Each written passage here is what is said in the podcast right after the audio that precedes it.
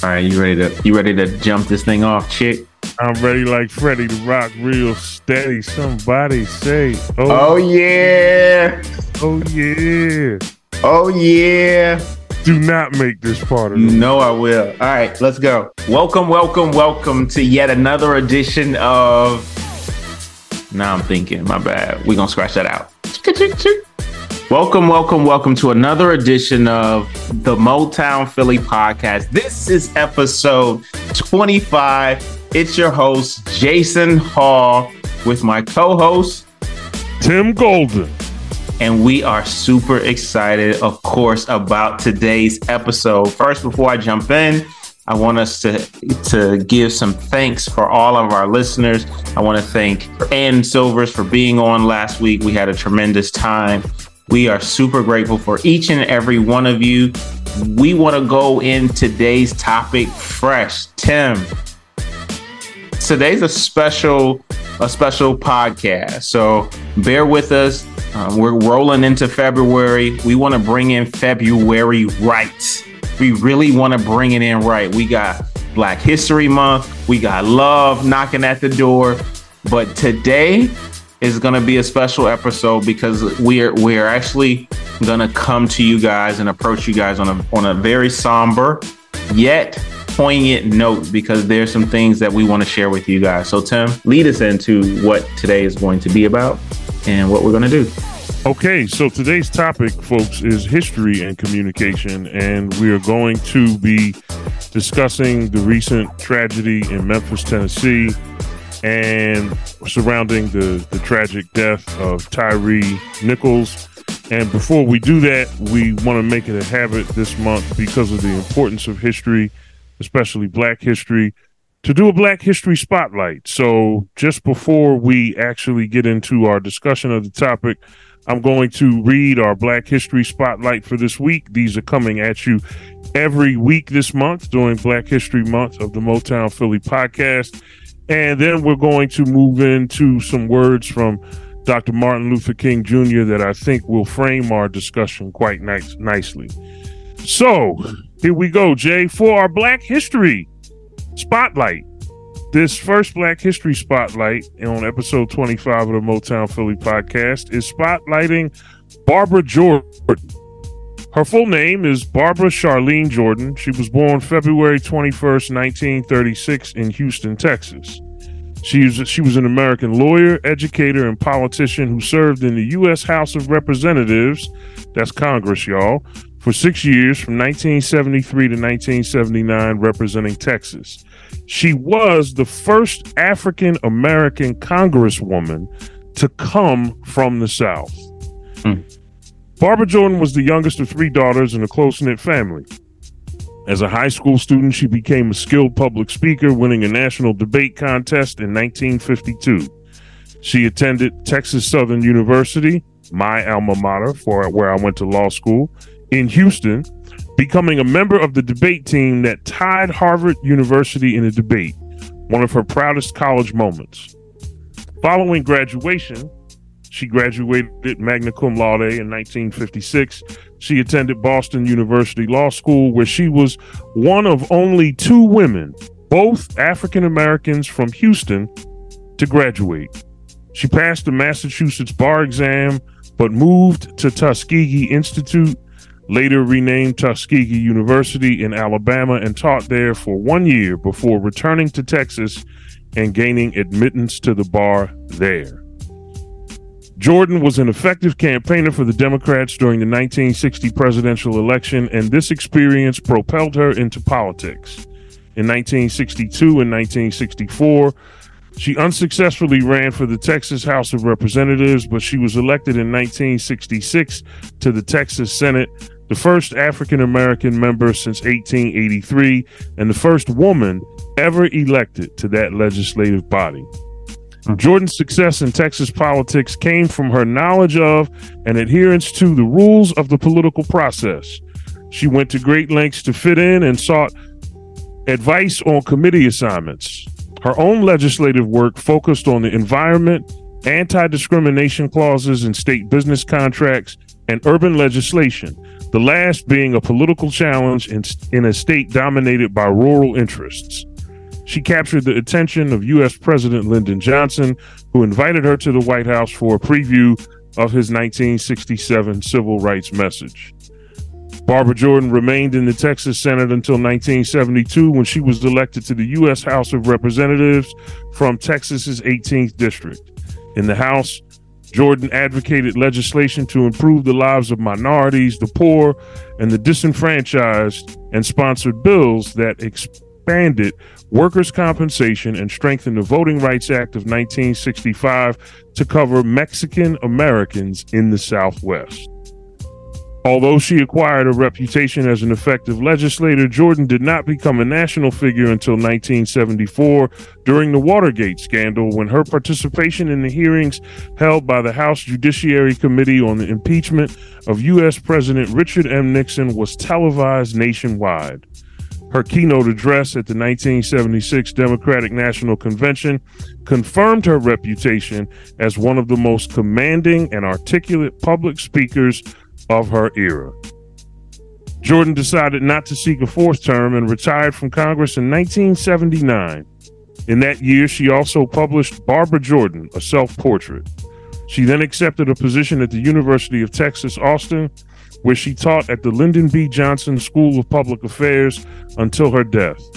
Despite her absence from Washington, D.C., she remained influential in political affairs in the 1990s, she served as an advisor on ethics in government for Texas Governor Ann Richards and also was chairman for the U.S. Commission on Immigration Reform. In 1992, she again gave the keynote address at the Democratic National Convention. Barbara Jordan died January 17th, 1996, in Austin, Texas. A life well lived. Jason? Barbara Jordan. I can tell you the truth. I only knew a little bit about Mar- Barbara Jordan. Appreciate that. What a what a powerful testimony to a life committed to justice. Speaking of justice, folks, we're here to talk about a difficult subject tonight. We're going to talk about Tyre Nichols and to set up our conversation, it was appropriate that we make sure that we devoted time to a Black History Spotlight. And what we're going to do now is play for you the first seven minutes of Dr. King's speech that he gave the last night before he died. It's it's known as the mountaintop speech. And without further ado, I'll just say that, well, what I want to say first before I play it is that for African Americans, their history is often their their present. Their past is often their present. And Dr. King was one who was ahead of his time. And so, without further ado, I'm going to play the first seven minutes of this speech. Bear with us, hang in there with us. I believe that every word that comes from his mouth from this recording is pertinent for us today and for the conversation that Jason and I are going to lead you through uh, in this episode 25 of the Motown Philly podcast on history and communication. Here we are, folks, the one and only Dr. Martin Luther King Jr. Thank you very kindly, my friend. As I listened to Ralph Abernathy and his eloquent and generous introduction, and uh, then thought about myself, I wondered who he was talking about. It's always good to have your closest friend and associate to say something good about you. And Ralph Abernathy is the best friend that I have in the world. I'm delighted to see each of you here tonight.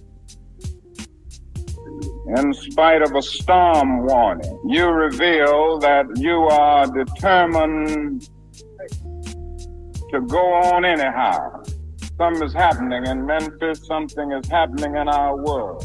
And you know, if I was standing at the beginning of time with the possibility of taking a kind of general and panoramic view of the whole of human history up to now, And the Almighty said to me, Martin Luther King, which age would you like to live in? I would take my mental flight by Egypt. And I would watch God's children in their magnificent trek from the dark dungeons of Egypt through or rather across the Red Sea through the wilderness on toward the promised land. And in spite of its magnificence, I wouldn't stop there.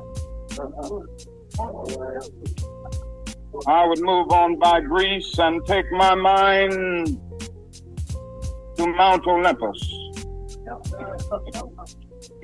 And I would see Plato, Aristotle, Socrates, Euripides, and Aristophanes assemble around the Parthenon. And I would watch them around the Parthenon as they discuss the great and eternal issues of reality, but I wouldn't stop there. I would go on even to the great heyday of the Roman Empire. And I would see developments around there through various emperors and leaders, but I wouldn't stop there. I would even come up to the day of the Renaissance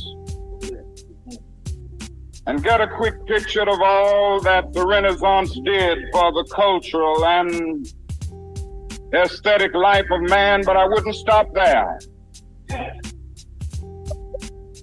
I would even go by the way that the man for whom I'm named had his habitat. And I would watch Martin Luther as he tacks his 95 theses on the door at the church of Wittenberg, but I wouldn't stop there. I would come on up even to 1863 and watch a vacillating president by the name of Abraham Lincoln finally come to the conclusion that he had to sign the Emancipation Proclamation, but I wouldn't stop there. I would even come up to the early 30s and see a man grappling with the problems of the bankruptcy of his nation and come with an eloquent cry that we have nothing to fear but fear itself. But I wouldn't stop there. Strangely enough, I would turn to the Almighty and say, if you allow me to live just a few years in the second half of the 20th century, I will be happy. Now, that's a strange statement to make because the world is all messed up. The nation is sick. Trouble is in the land, confusion all around. That's a strange statement. But I know somehow that only when it is dark enough can you see the stars. And I see God working in this period of the 20th century in a way that men in some strange way are responding. Something is happening in our world. The masses of people are rising up. And wherever they are assembled today, whether they are in Johannesburg, South Africa, Nairobi, Kenya, Accra, Ghana, New York City, Atlanta, Georgia, Jackson, Mississippi, or Memphis, Tennessee, the cry is always the same. We want to be free. The one and only Reverend Dr. Martin Luther King Jr. April 3rd, 1965 he spoke. I'm sorry, April 3rd, 1968. He spoke these words less than 24 hours before an assassin's bullet would take his life on the balcony of the Lorraine Motel in Memphis, Tennessee. Hmm. There are perhaps no better words to frame our conversation tonight than these. And tonight, Jason, we're talking about, or this week, we're talking about Tyre Nichols. And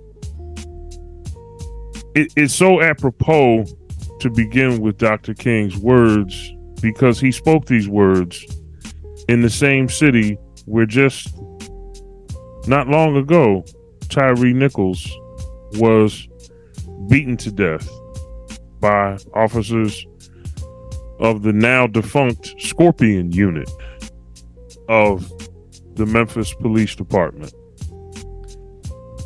Yeah. And Jason, let's just let's just start this dialogue. Let me let me just ask you how you're feeling and what you're thinking as you connect Dr. King's words spoken April 3rd, 1968 with what is happening with what happened in Memphis to Tyre Nichols in 2023. What's what's going through your mind right now, Jason? I, I can say a lot. Um, I mean, as you framed that question, there was some reframing of maybe what we should think about the title of what we're talking about should actually be. You mentioned earlier as the title of this particular podcast episode being history and communication. And it could very well, based on what we've talked about thus far, what we heard thus far, this could be framed as Memphis and communication. And when you think about all that has transpired here uh, recently and what you brought uh, to us in the form of uh, Martin Luther King's l- last speech, him saying that this world is in chaos and this world is a mess. And you fast forward 50 plus years, we're still saying this world is in chaos and there's still a people crying out for freedom. It is almost as though the past is the present. Mm. And I, I mentioned history and communication. And be, it could be Memphis and communication. You're right. Mm-hmm.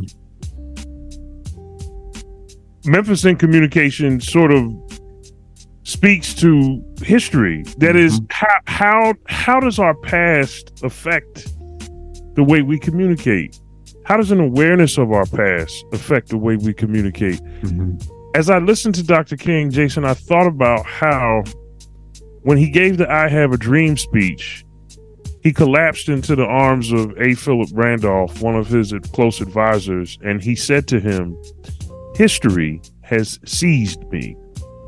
Mm. And that is so powerful a statement because when you listened to the words that he spoke the night before he died, he gave us a panoramic view of History. history Yeah, history. and he situated his remarks in history. He he situated the Memphis garbage garbage workers strike in the context of major historical events like the classical age of literature and philosophy in ancient Greece, Mm-hmm. the signing of the Emancipation Proclamation in 1863, the Great Depression of the 1930s. Mm-hmm. And it goes to show you the empathy that Dr. King felt for sanitation workers in Memphis to elevate their struggle and put it on a plane of historical occurrence with such major world events Mm-hmm. is it reflects so favorably on Dr. King's understanding of history and the need to situate moments like Tyre Nichols in that same history. Hmm. Yeah. So I, you know, Jason, when I think about when I think about Tyre Nichols, there, there's there's three things about it that just that just really exhaust me, and I, I've been debating in my head whether or not to post about this on Facebook or on social media, and I just didn't. I, I started to do it the other day, but I just didn't have the strength to do it. So I, I'll just we could talk about these things tonight, and of course, you know, whatever you see, you know how we do, man. Here at Motown Right. Philly, it's all organic. So what what comes up comes up. But the first thing that gets me about this is that people really fail to understand the nature of systemic racism. Talk about The, it. the idea of systemic racism is that systems are racist, that systems are corrupt. There are people who, many of them white, who are actually going around saying things like, well, you can't blame race and racism for this one because all of these cops were black. Hmm. And it's not that they were black, it's the fact that they're cops. And it's the fact that they are trained in, in a system that is fundamentally racist. Broken. So Mhm. it, it the problem isn't I mean you could plug in any nationality or ethnicity that you want. We talked earlier this week and you pointed out that when you look at the Derek Chauvin George Floyd uh, the, the the at Derek Chauvin's murder of George Floyd, you saw an Asian cop. It was a rainbow, bro. Rainbow was- it was- coalition. There were a number of ethnicities that stood by and watched Derek Chauvin with his knee on George Floyd's neck for nearly 10 minutes. the system was working. The Just the way it was system, designed. exactly. The system was working. So it's not about this overly simplistic view of, oh, this is black on black, so you can't cry racism. No, this is evidence of systemic racism because the people are the same race as the person that they killed. So that's that's one of the things that I thought of. What are your thoughts on this, Jason? I mean, I, I I I like the topic the topic because we're bringing up a conversation that is that is that is it's deep in its nature and it's not as surface as it seemed and it's it's it's it's horrible in its nature but i think the fact that black men killed not all black men. We'll talk about that later. But black men were a primary part in killing another black man as being servicemen or policemen. It helps to it helps to spark the conversation to go deeper. No it's not we can't take what happened for face value. I like to think when you think about the system of of of slavery um, there is kind of a system that was set up where you had and you think about the movie the Django, right? Let's bring it let's bring it to culture, right? Um, and what reality was. You had house slaves and you had and you had field slaves. And those house slaves, they were part of a system, right? Plantation system, slavery system. And those house slaves, when the master wasn't didn't have his eyeballs because he couldn't have them everywhere, he he employed, if you will, the house slaves to be his eyes and ears.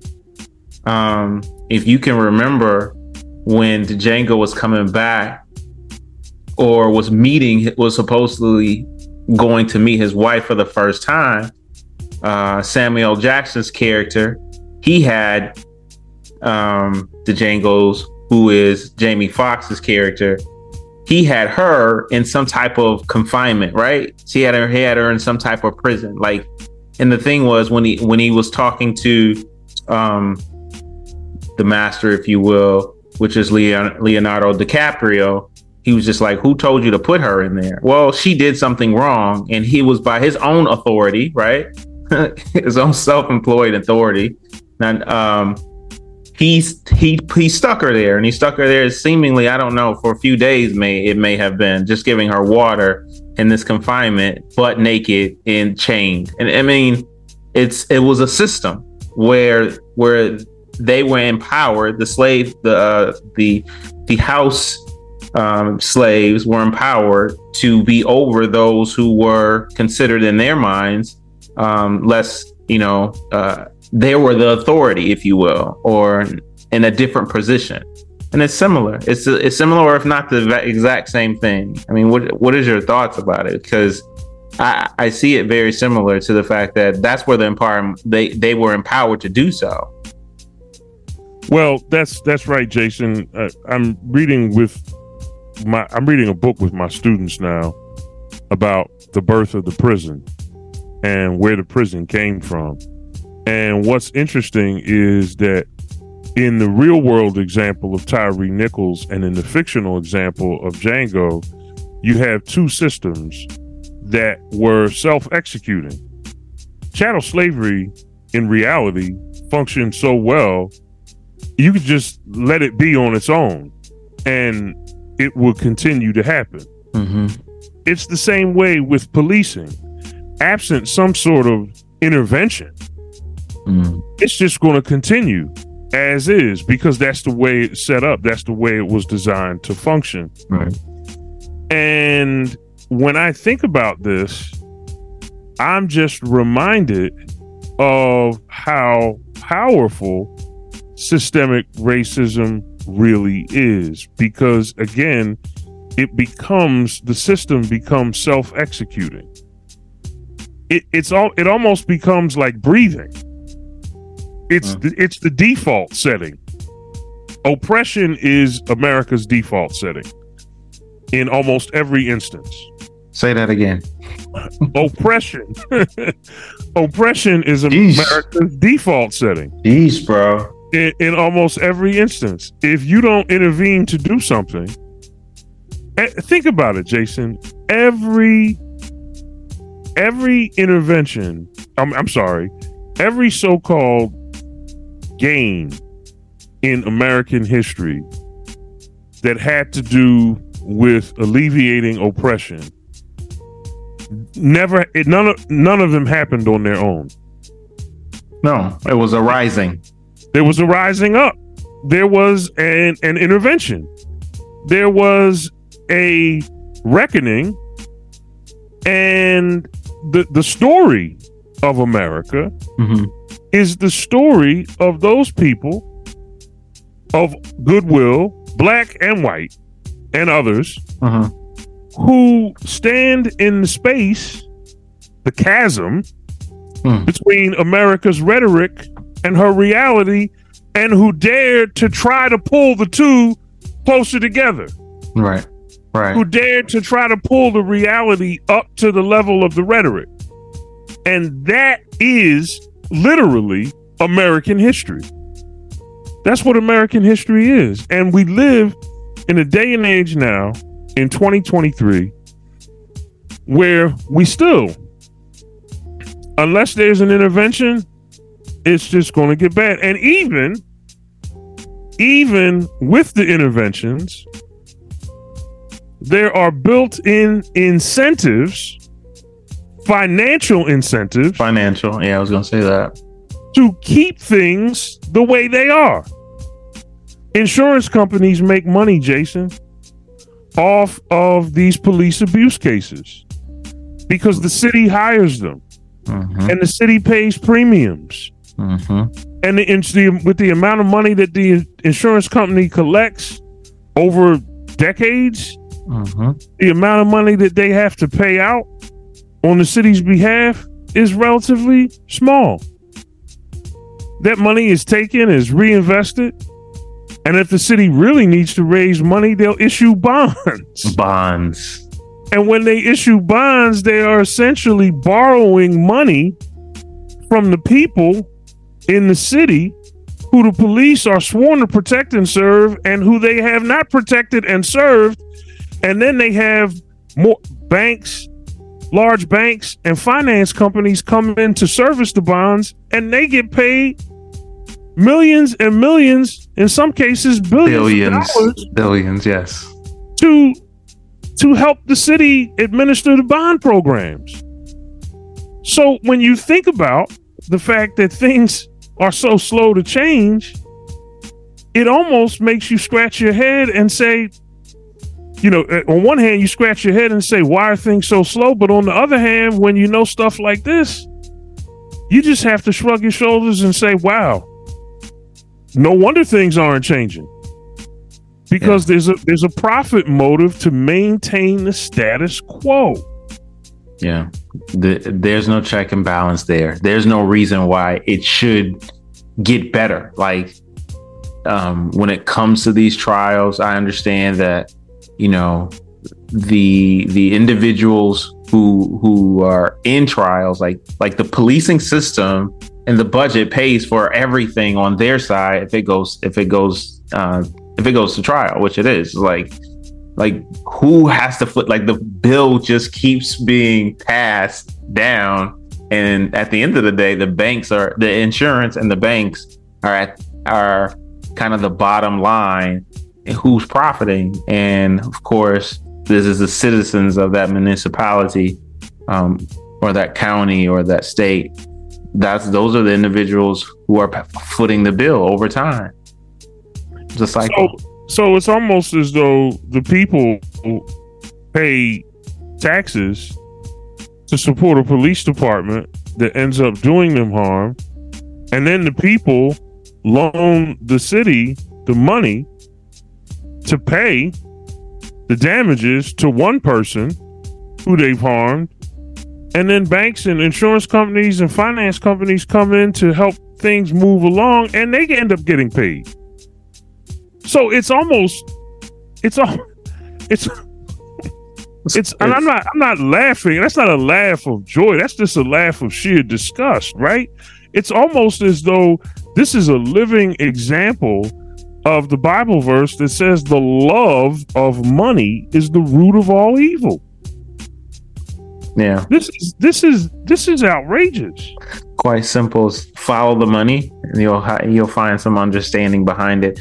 It it, it is kind of it's kind of demented. It's kind of sick and twisted when you really start peeling back the layers as to how like there's no incentive to change. Like if the, if the, if the bill gets continued to pass, and at the end of the bill there's a there's a, a large company or a large bank profiting from it, like where is the incentive to really change? So we march, we protest, of course, we we try to affect legislation, but if if if legislatures just says give more money so that there can be more surveillance you're just what are you doing like you're you're not doing you're you're like we pay, we we pay like we pay policemen. Like forget any type of any type of um, civil um, case that might be up or some type of injustice. Like we just pay them regularly, and then they do, and then they go and do things like this,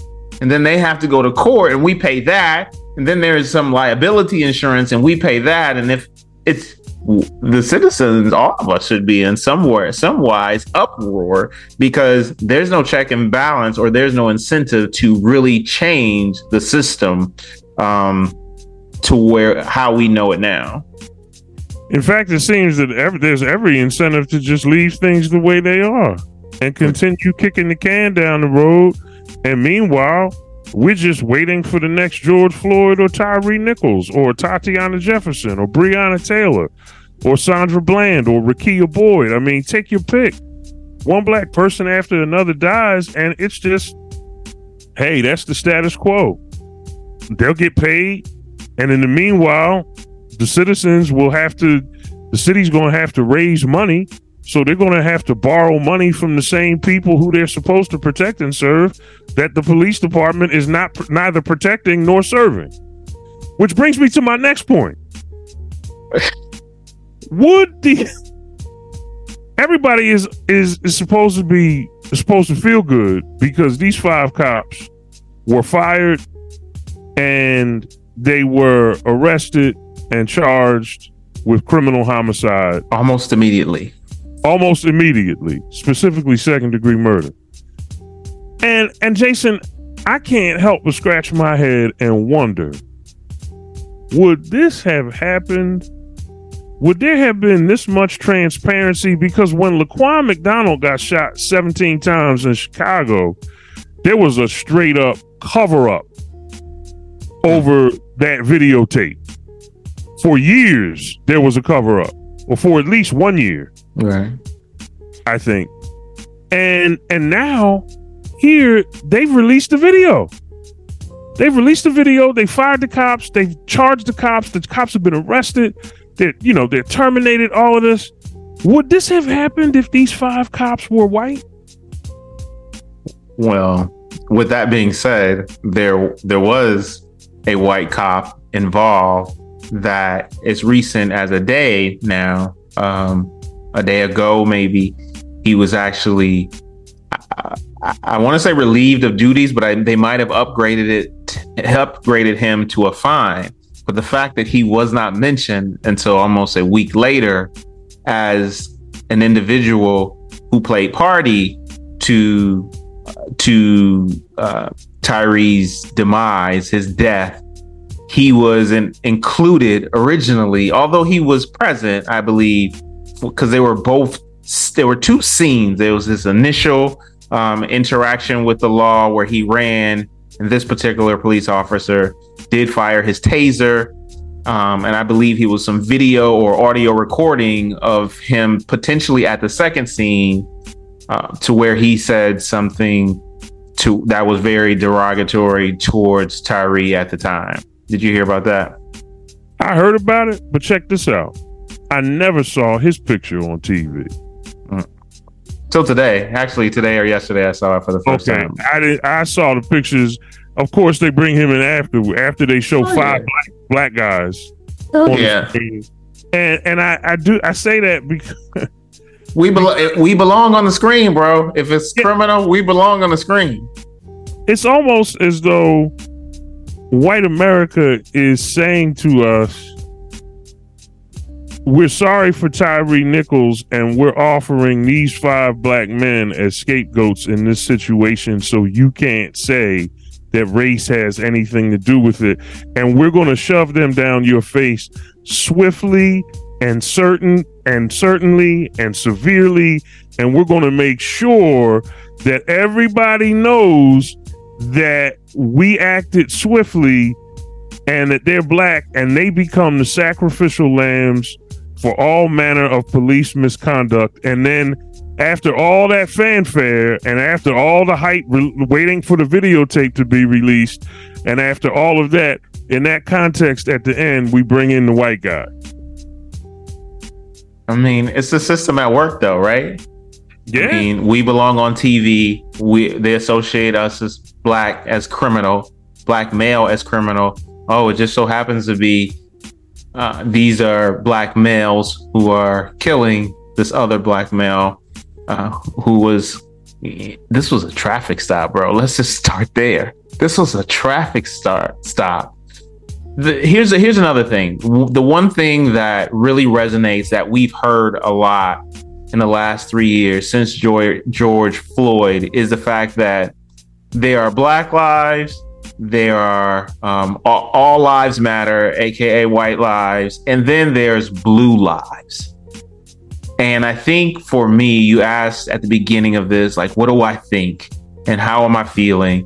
What I've thought about in regards to blue lives, and I believe you and I mentioned and had talked about this a little bit this week.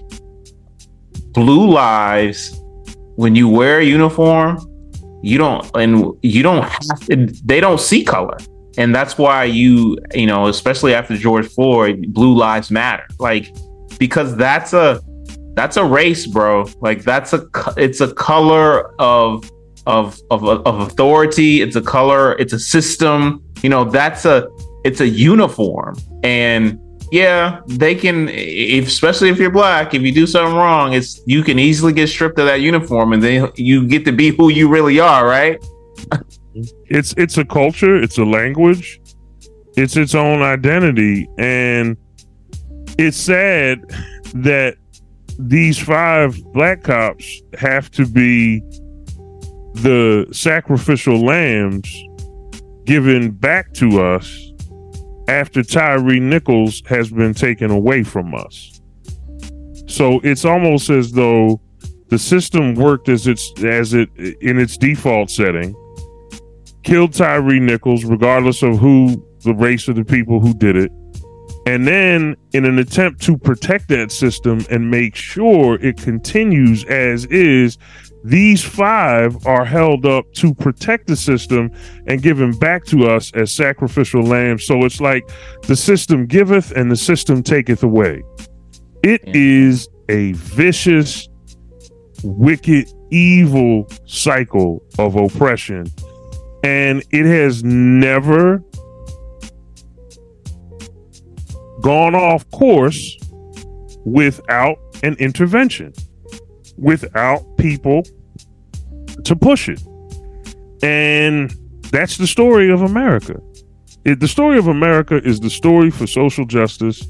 It's the story of those people black, white, men, women, brown, yellow, red, whomever who have stood in the space between America's rhetoric and America's reality and who have valiantly and gallantly fought to raise the reality up to the level of the rhetoric.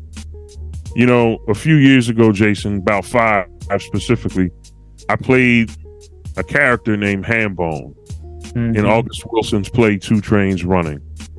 And Hambone was a character who painted a fence for a white man. And he painted the fence on the promise that when he was finished, the white man would give him a ham. So Hambone painted the fence. And when he finished the butcher offered him a chicken instead. My character had two lines that he repeated throughout the whole play. I want my ham. I want my ham. He gonna give me my ham. He gonna give me my ham. I want my ham. He gonna give me my ham. And the greatest Americans, the great American story is captured in the spirit of Hambone. For those who are listening, our Christian listening audience, you may be familiar with the importunate widow of Luke 18, verses 1 through 8. She went to a judge to get the judge to avenge her of her enemies. And the Bible says the judge regarded neither God nor man, but that didn't stop her. She kept pushing, she kept going. She had, in a sense, the spirit of Hambone. And that's the spirit required of all of us today. As I listened to Dr. King at the beginning, Jason, his life was a life that just screamed out, I want my hand. Mm. He, everything he did when when he said in 1963 in the I Have a Dream speech, we've come to our nation's capital to cash a check. A check that has been come back marked insufficient funds. I want my hand he he fought for voting rights and stood on the steps of the state capitol in Alabama and Montgomery and gave his famous speech after the successful march from Selma to Montgomery. And his refrain in his speech was how long? How long? Not long. Because no lie can live forever. How long? Not long. Truth forever on the scaffold wrong forever on the throne Yet that scaffold sways the future, and behind the dim unknown standeth God within the shadows, keeping watch above his own. How long?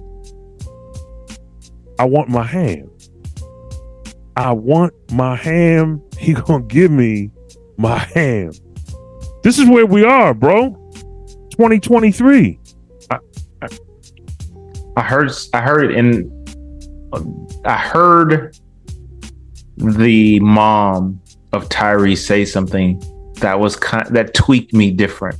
And this is kind of what we as African Americans have experienced in this country under Christianity, under a religious uh, monicum of understanding what life is for us. And she said, I believe, I think Attorney Crump, Crump told this story for her, on a few platforms, but she said, I believe that my son was put here, that God put my son here for a purpose. And that God that and that he served his purpose as a sacrifice and that and that my prayer is that from his sacrifice good will come of it so since he served his purpose that he was put that where god put him on this earth to to to do to do now he can you know now he's okay. And i'm just like eh, i get that. And but the thing is like this is what this is what attorney crump was saying gave her solace. It gave her a a a point of comfort to understood that he's lived out his service um, or his purpose to life that God intended for him. And I'm just like, uh, oh, and it, and I say ugh and oh because I just don't. Uh, this is me personally, and I say this respectfully. We weren't born. Black bodies weren't born to be sacrificed. Like we weren't born for such a purpose to be the sacrificial lamb because there was a sacrificial lamb. Do you know what I'm saying? Like that tweaked me. I don't know if you heard that and what that means to you as well. Well, I, I far be it from me to criticize his grieving mother. Right. I'm not going me too. To, me I'm too. not going to criticize her. I'm not going to do that. But there is an idea present in her words that is an interpretation of suffering that is at least as old as the Bible itself, mm-hmm. if not older. And that interpretation of suffering is one that says anyone who is suffering or who has suffered is suffering for a reason. Nothing happens without reason. Mm-hmm. In philosophy, this is called the principle of sufficient reason. And it's a way of saying that for any state of affairs in the world, it is the way it is for a reason. The problem with this thinking, well, first of all, there's a little bit of a history behind this thinking that I need to flesh out. The principle of sufficient reason was formalized in the 17th century by a German philosopher named Gottfried Wilhelm Leibniz. He was a mathematician widely credited with the invention of calculus. For those of you who are listening who've ever struggled through a calculus course, you can have Leibniz to blame brilliant mathematician, philosopher, yeah. who had a certain way of understanding the world in which he wanted to be able to make sense of everything. And he likened the vicissitudes of life to a complicated math problem by arguing that even as one looks at a math problem and can't figure it out and may feel despair, there is a solution.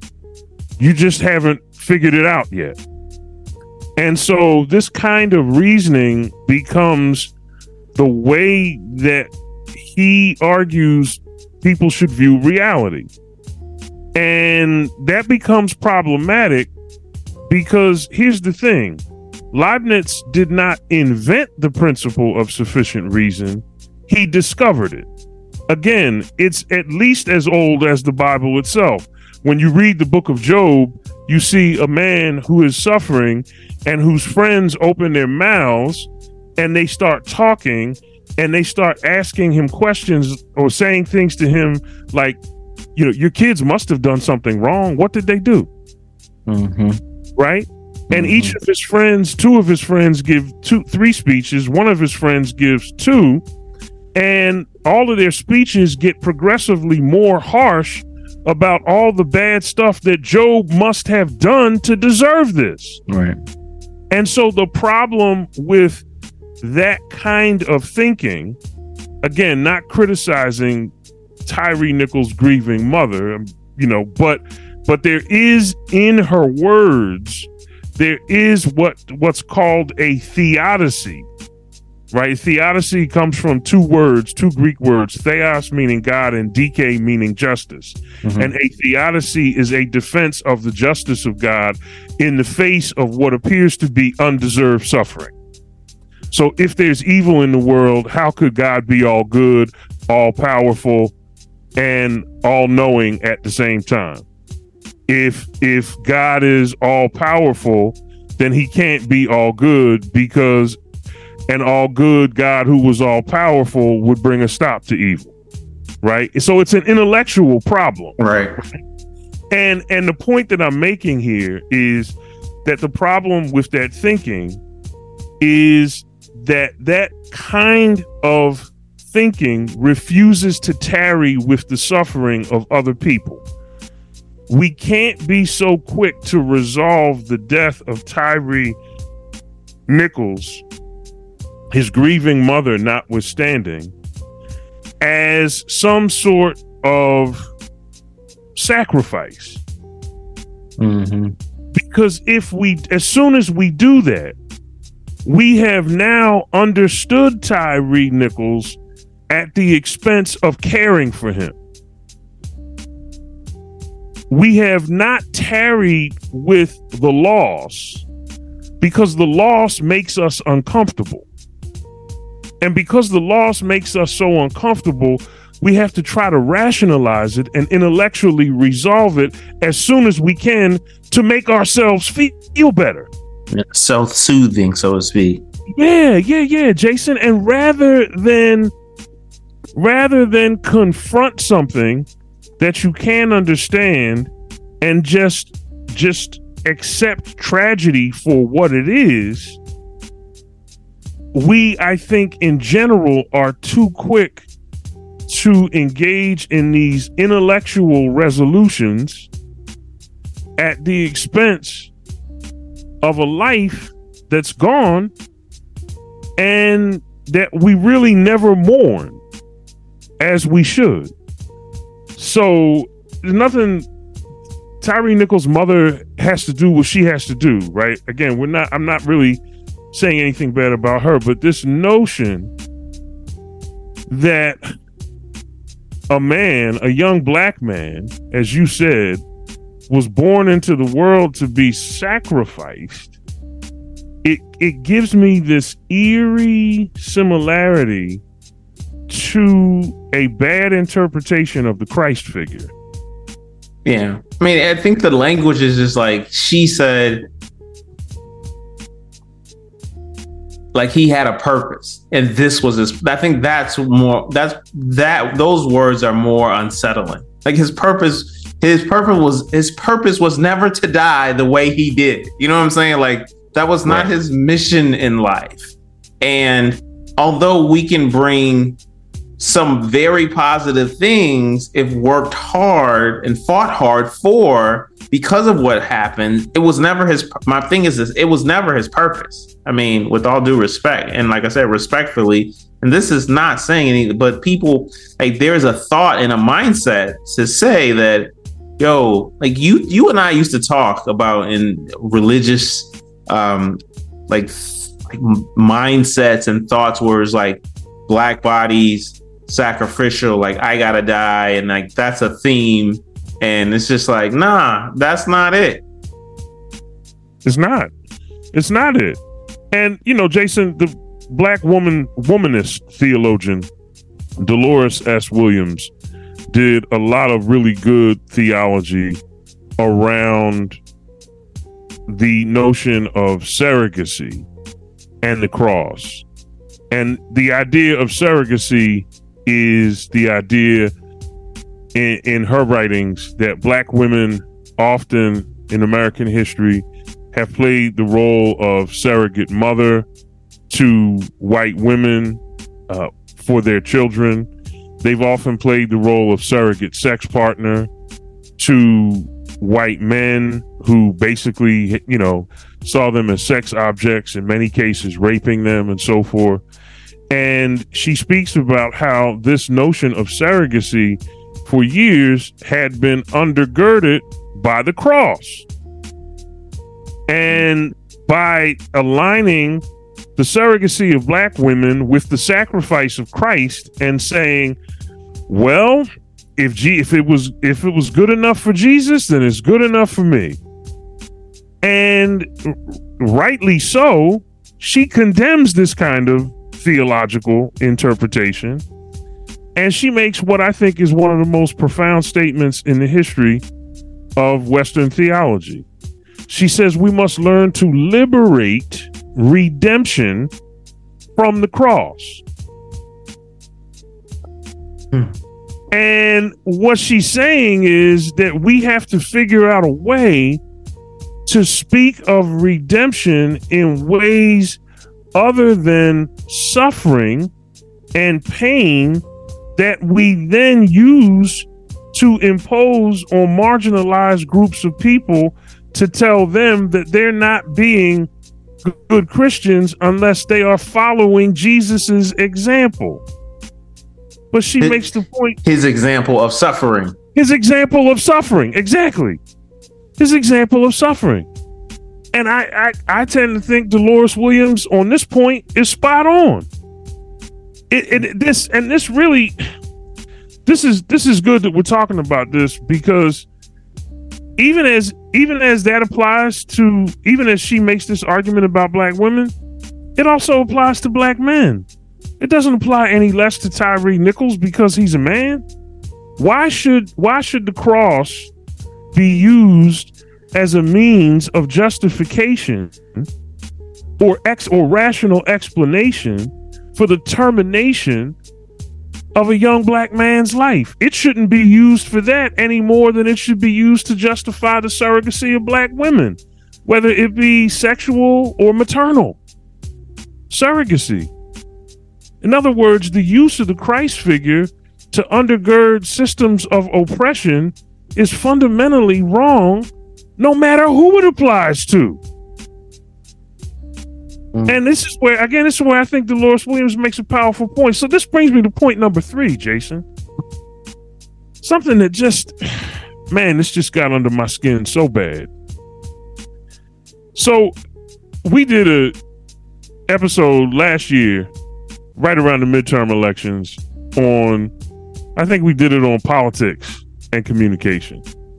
And one of the things we talked about in that episode was how in American politics there are these extremes. Right. There are extreme ideologies. Right. There is an extreme right wing and there is an extreme left wing. I want to go on record now as saying that both of these extremes are very harmful to black men. And in some cases, they're very harmful to heterosexual black men. I actually heard or saw on social media somebody came out and said that these five black cops who killed Tyre Nichols were engaged in a ritual of quote toxic black masculinity close quote, that they have learned from watching white men. And when I heard that,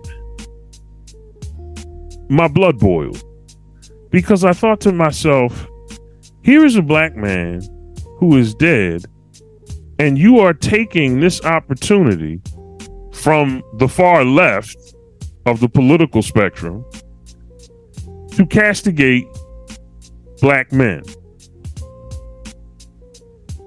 And if there's one thing, Jason, that we have to, I think, get through our heads, it's that in the black community, if we are ever going to achieve any modicum of social justice, we're not going to be able to do it if we continue to denigrate and castigate black men the same voices that will say these five black guys are engaged in a ritual of toxic black masculinity are the same ones who are supposedly going to come out and condemn white supremacy and systemic racism.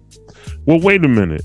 If you're going to make this about five black guys who are imitating white men, where is your critique of systemic racism? Where where are you making the point that these five black men could have been five white men, five Asian men, three Asians and two Latinos, two lat th- two three Latinos and and two indigenous persons. I mean, it could have been anyone, but we are willing to completely overlook that in the interest of taking a shot at black men when another black man is dead.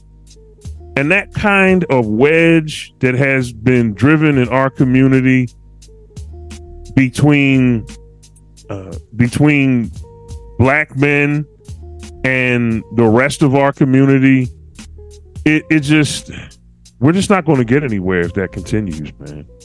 We're just not. It sounds very similar, and I don't know if you had a chance to listen to it. I sent you something. Um, something that I think was it Jason Whitlock. Did you hear his oh. soundbite? Did you hear his soundbite? Wait a minute. This is the this Jason. This is the Jason Whitlock who said that what happened in in, in to Tyre Nichols happened because you had black black men out of control because they're being supervised by a single uh single black woman who's the chief of police. Is well, that the, is that what you're talking about? Yeah, and which also were these five black men were probably raised by single moms, right? They were raised by single moms in yeah. a in a society of single moms, and bruh. I don't. I mean, is that what we're doing now? Jason so, Whitlock so, don't like black people. Like Kanye right. West, stand up. Like what the? Right, right. So, so, so I'm glad you brought up Jason Whitlock because he's the example of a sort of right wing extremism that is hostile to black people. Tell tell them who Jason Whitlock is if they don't know. Jason Whitlock is a sports commentator. He used to be employed by the Fox Sports Network. There was a show called Speak for Yourself. Now it's just called Speak. The to- hosts are Manuel Acho, Joy Taylor, uh, LeSean Mar- Shady McCoy from Marcellus. Uh, no, Marcellus is Marcellus Wiley isn't on there anymore. Okay, okay. I think his his contract was up, but anyhow, he Jason Whitlock is uh, he he's he's a commentator who is he's known for doing horrible takes, right. bro. Just just right. horrible takes against black people um, and when yeah. when you when you talk about a especially uh, basketball and football, predominantly um, African American sports, right. and most of these, and he's often on the other side, often on the other side of takes that are detrimental and demeaning to black men. Correct? Correct. Yeah, I, I couldn't agree with you more. I couldn't agree with you more. So he's the example of a sort of right wing extremism. So think about think about this, Jason. Think about what we're presenting here. You have people on the far right, like Jason Whitlock, as misguided and moronic as he is, who take this tragedy about Tyre Nichols and make it about castigating black women. Right. And then you have people on the far left, like this so called English professor on Twitter, who decides to, and, uh, and this is a black man, who decides to castigate black men by talking about how they're they're re they're doing some ritual they've learned from watching white men. This is toxic black masculinity. What does that even mean? I mean, what? I mean, it's just it's a so the far left is going to attack black men, the far right is going to attack black women, and at some point we have to figure out a way to negotiate these extremes that can bring some kind of stability to our community. Because here's the other thing, Jason. We have yet to figure out how, in our community, we have yet to figure out how to elevate black women without castigating black men. Listen, listen, this is this is getting eerily close to who we had on last week with Ann Silvers. She stood in the she she was standing in the gap to making things known about the abuse of men, the emotional abuse of men, because that's often seen in another paradigm that it's the woman who's getting abused. But no, there are also ma- males who get abused as well. There is language that needed to be that needs to be made more and more to shine light to that subject. And this is the forum in which we get to have conversations just like these to shine light because we have some we have certain people on one side and on the other saying these things in echo chambers that needs to be silenced in a way by a larger conversation that helps to bring stability like you said and balance to this system of understanding how do we navigate and move forward in a more harmonious way. And one of those things is educated education of what the system is, not just by black and black and brown people, but by everyone, everyone under the sound of my voice, white, Latino, and and people of all ethnicities. It just has to, has it has to move forward. It has to happen, Jason, because if it doesn't happen, nothing is going to change. Nothing is going to change. It I love black women. I celebrate black women. And the fact that I love and celebrate celebrate black women is not a zero sum game. Mm-hmm. I can love and celebrate black men too. It's not a it's not an either or. And we too often treated it this way and what makes it an either or are the extremes. I mean, Jason Whitlock sounds like a stone cold fool. How you they were probably raised by single mothers. I mean that that's just it, it's as if it wasn't so insensitive, it would be ridiculous. But here, here's the other thing: like th- these are the guys who have mics, who have the hot mics, so to speak.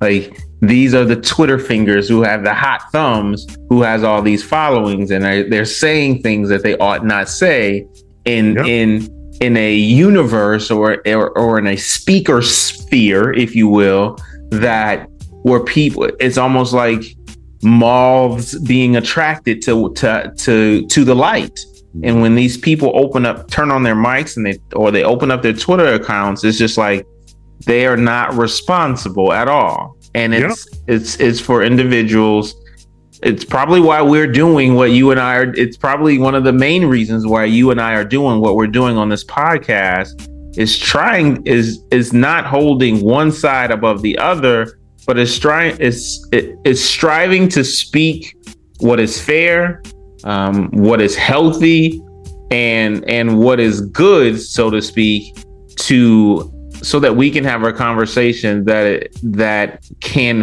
hopefully change hearts, give insight, and push the needle forward.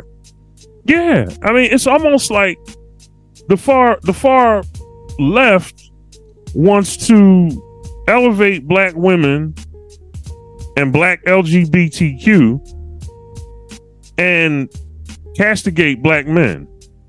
The far right wants to castigate black women and black men too.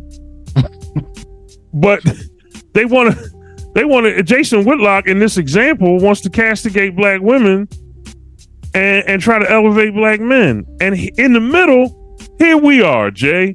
Motown, Philly. In the middle. This is a mission, baby.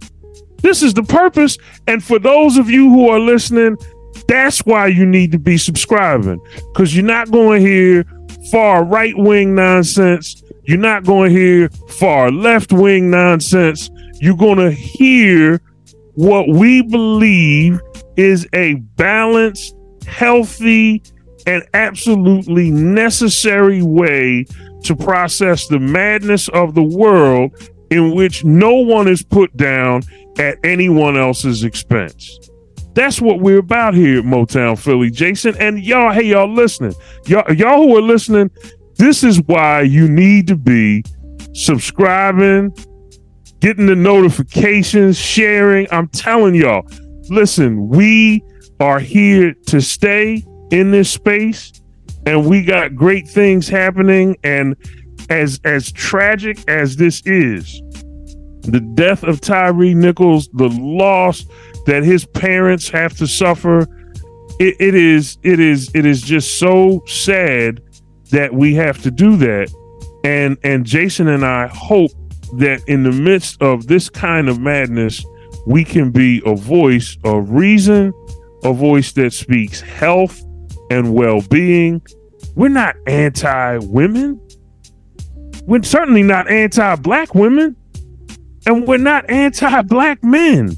We're not yeah. anti-LGBTQ. There is room for everybody. So you don't have to lock somebody out and letting someone in doesn't mean you have to lock somebody else out. And we just hope we get that message across here. Listen, guys, I didn't I opened up today uh, with uh, the welcome, and I did not say our mission and our goal because it kind of helps set the premise for those who are have been listening, those who are new listeners. We're all about communication, connection, and community, which is the premise of what what we do. It, this is not if you've listened this far and you're new, thank you. Our old, our our our, our regular listeners listeners know who we are and what we do. This is about communication. It is about connecting and it is about creating community. And hopefully you understood kind of like the spirit of who we are based on the topic that we were talking about. If we could if we have better communication around what we are doing in our community, in our society, about the systems that have been set up for us or not for us or not for us, if we learn to talk about these things, black, white, or brown, and everything in the middle, like we begin to have, we begin to create new opportunities of growth, new opportunities of where we don't have to have discussions like this. As Martin Luther King said so eloquently, like his ability to communicate the history of our past or our past and then bring it to our present, we have to begin to not have singular communications, but have collaborative communications about what has happened in the past that will make a brighter future for us now and our children and, and our children to come.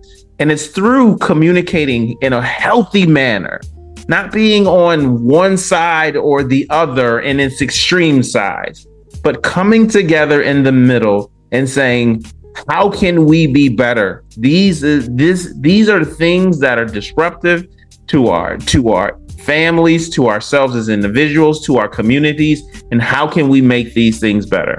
That's what we are about here in this on this podcast. And this is our effort. Is our effort to always say, we don't have answers. Like we didn't come, we came presenting what we've known, what we've seen throughout the entirety of this last week about what happened with Tyre, Tyre Nichols here in this in my state, Tennessee, in my city of Memphis, and and trying to grapple with the facts that we've seen.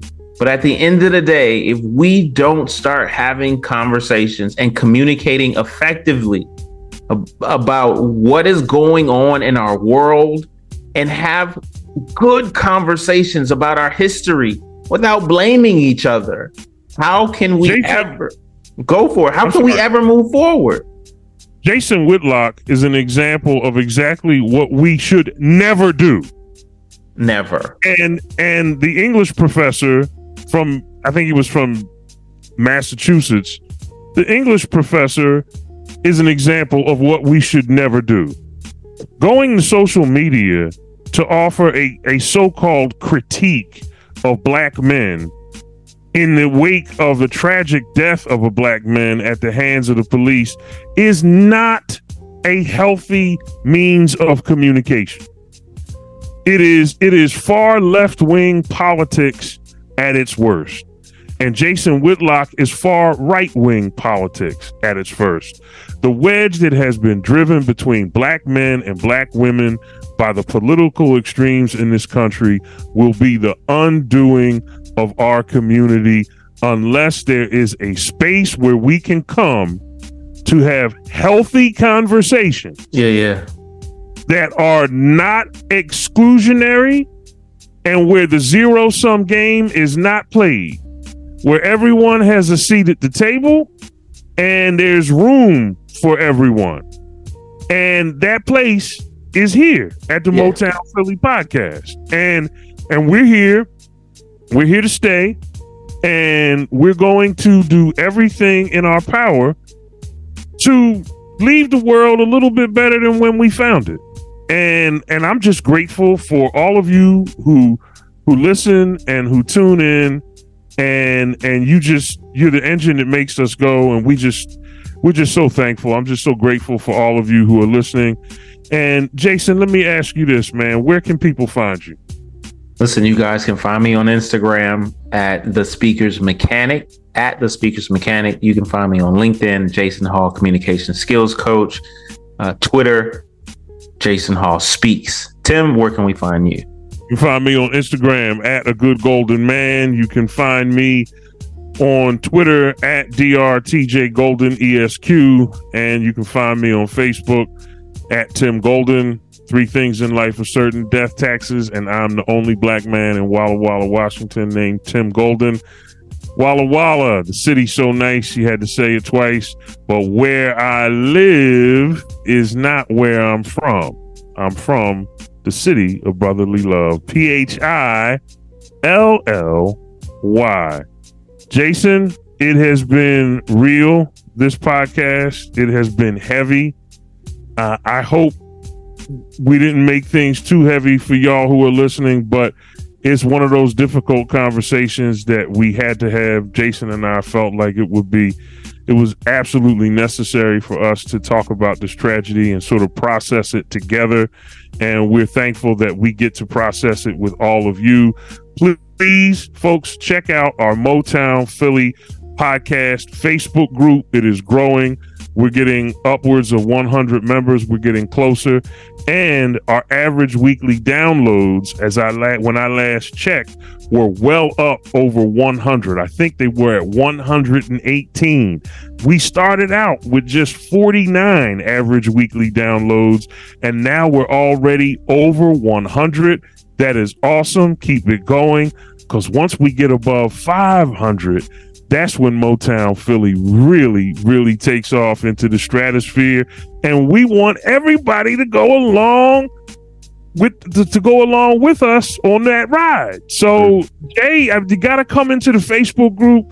You got to interact. You got to drop comments. You listen to us.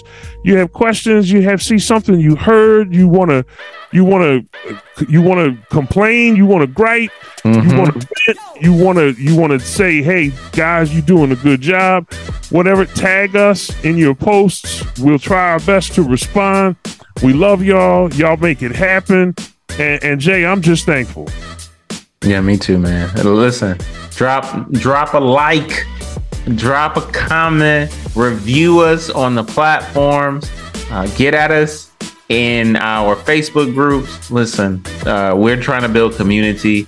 We're trying to make this space safe to have conversations that are difficult. Tim said it great. We we are we process this. Thank you for allowing us to process this through with you guys because we still we we're still processing it um, as you know new information unfolds and we're also processing what has, what has already happened so listen we thank you guys so much Thank you all so much. And listen, we'll be right back at y'all next week in time. The next upload y'all are going to get just in time for Valentine's Day. Next week, we're going to lighten it up a little bit. Yeah. We can't wait to be back with you. Listen, I'm to just tell y'all, you go when you get the upload notification, which you probably to get the day before Valentine's Day the day after my Eagles will have just won the Super Bowl. Okay, I'm claiming. Oh, you, you, you going out there, ain't you? I'm going out there. I'm claiming it. If we lose, we lose. But if we lose, I'm wrong. And if I'm wrong, I'm still finna be strong. Anyhow, y'all, y'all gonna get the next episode uh, upload after this one. Y'all will get the next one just in time for Valentine's Day. We're gonna have a special co-host with us and this week was heavy. Next week, we're going to lighten it up and we're going to bring something straight to your heart. for Valentine's Day. So get ready for that. Jay, I love you, man, and I love all of y'all who are listening out there. Please keep coming into the Facebook group, keep joining, keep sharing, keep showing us love as we show love to one another and to you. Love y'all so much. Love you guys. We out. We out of here like Vladimir.